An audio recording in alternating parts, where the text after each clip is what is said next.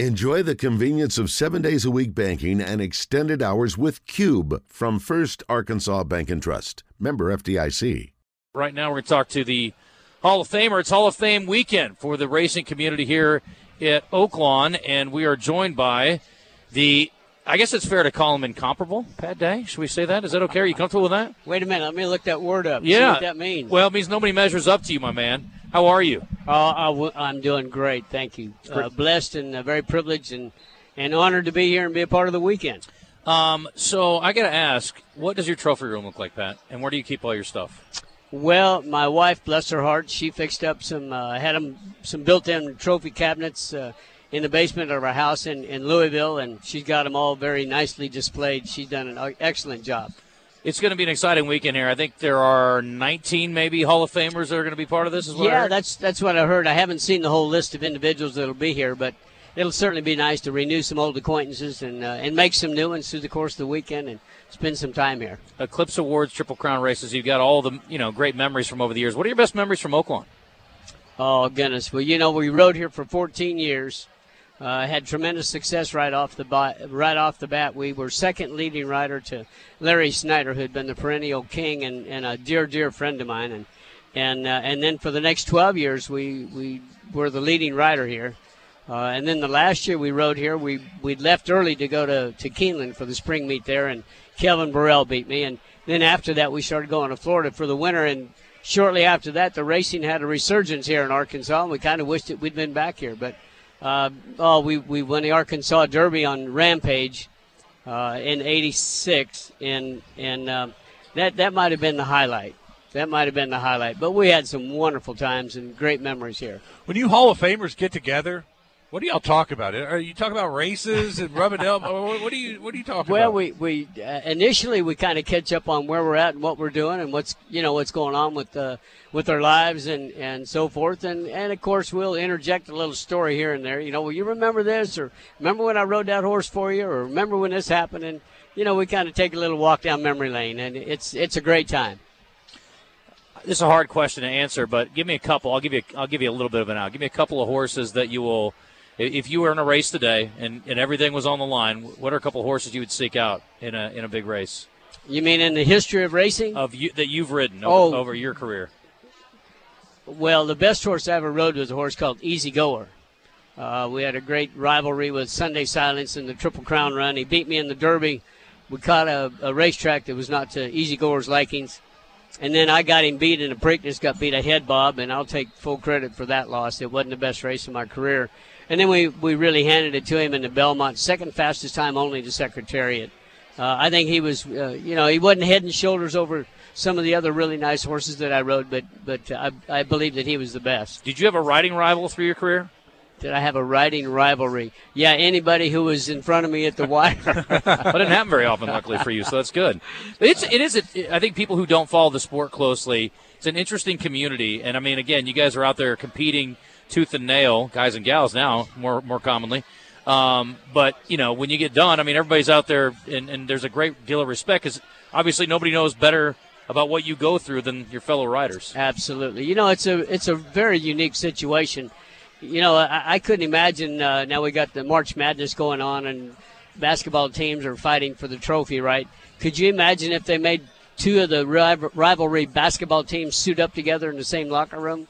That would be odd. you know, yeah, and and that's kind of us. Uh, uh, you know, we have a small environment, locker room environment where we get dressed right next to each other and then go out and compete for hundreds of thousands, millions of dollars on the line, and then come right back and shake hands and do it again. And uh, you know, I, have got the utmost respect for the riding colony and the way they conduct themselves. I mean, we're fierce competitors. Uh, we everybody wants to win, and as you can imagine out there, you know. It, gets a little tight, gets some bumping, and and uh, tempers flare on occasion. But by and large, uh, it just uh, it's an all-star group.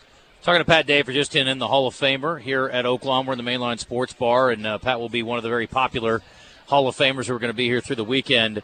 Um, you look good. You look like you're in great shape still. What do you do to keep up with yourself? And when you were a rider, I mean, again, I don't think people think all the time about what great athletes jockeys are and how you have to keep your body in a you know in shape and, and it's a it's a rigorous thing that you all go through. What did you do during your riding career to kind of keep yourself fit? Uh, early on, uh, I didn't do anything specific. you know, I was working a lot of horses in the morning and riding a lot of races in the afternoon, and just all of that activity kept me kept me pretty well fit. When I turned 40, I noticed that that uh, my morning activities were becoming less necessary. To, you know, the, the the the reason why you work horses in the morning, one to get a feel for the horse, and two to to acquire business. Uh, you know, I would work your horse for you this morning, hoping that you would let me ride him in the afternoon. Well, that became not necessary. And so we discontinued most of our morning activities, and I, I had to implement a, a workout routine that uh, that I had to adhere to pretty strongly, and I had to bump that up every year. It seemed like in order to continue to do what I'd done in the afternoon and do it what I felt uh, was to the best of my ability. You mentioned Louisville, and uh, obviously Lexington's in the same boat. It is very much horse country and bourbon country too, but also and, and basketball country. And that's what I was going to get to. So I was going to ask: Are you are you a big basketball fan as well? You know, I. Uh, when the Lakers wouldn't sign me, I, I kind of lost my luster for the game of basketball. No, no, I, I I've never been a real avid fan of basketball. Obviously, you know when it gets to this time of the year, you kind of start watching, but yeah. I've never followed it closely throughout the throughout the season to see who's doing what and where they're at. So, what are you up to these days? About four foot eleven, trying to reach five feet. Welcome to my world. I'm, i can relate to that, except I don't have the Hall of Fame career to go with it. What's uh? But what do you what do you do? Do you do you do a lot of appearances? I mean, obviously you're still in high demand. I'm sure. Well, not uh, yes and no. Um, you know, we we uh, I came to Christ in January of 1984, became a born again Christian, and had a burn, have a burning desire ever since then, just to, to tell people about the awesome love of God that's available only through the cross of our Lord Jesus Christ. And from 84 until I retired, uh, I spent a good bit of my time doing that. And today I tell people I'm doing what I done then, only without the added distraction of a full-time career. So uh, I'm, I, you know, I, I do have some speaking engagements and, and opportunities, and I'm very involved with the ministry that we have at the racetrack called the Racetrack Chaplaincy. As a matter of fact, we had a bun, uh, fundraiser dinner uh, last night for the ministry here at Oaklawn. Yeah. They're doing great work, and uh, which was a great time. Saw a lot of people we hadn't seen in a while. But uh, in addition to that, I'm I'm uh, just looking after things at home. I like taking, that. Taking care of my wife, and and uh, she had uh, had the misfortune of having a stroke uh, a couple of years ago, in uh, November of uh, 21, and uh, so we're we're dealing with uh, with the effect of that, and uh, and working through it. She's getting better. She's a she's a she's a strong woman, Yeah. and uh, so she keeps working hard and pressing forward, and uh, we're we're praying for a, a complete healing, praying and believing for a complete healing from the top of her head to the soles of her feet working hard towards that goal, and and uh, we're going to keep trying until either we, the Lord calls us home, or we get the healing. I love it. Well, I'm sorry to hear about that, but uh, I appreciate your faith. It's inspiring for those who you know you couldn't see him, but Pat rolled up here in a John 3:16 hat, so you're you're you're wearing it and preaching it. I like that.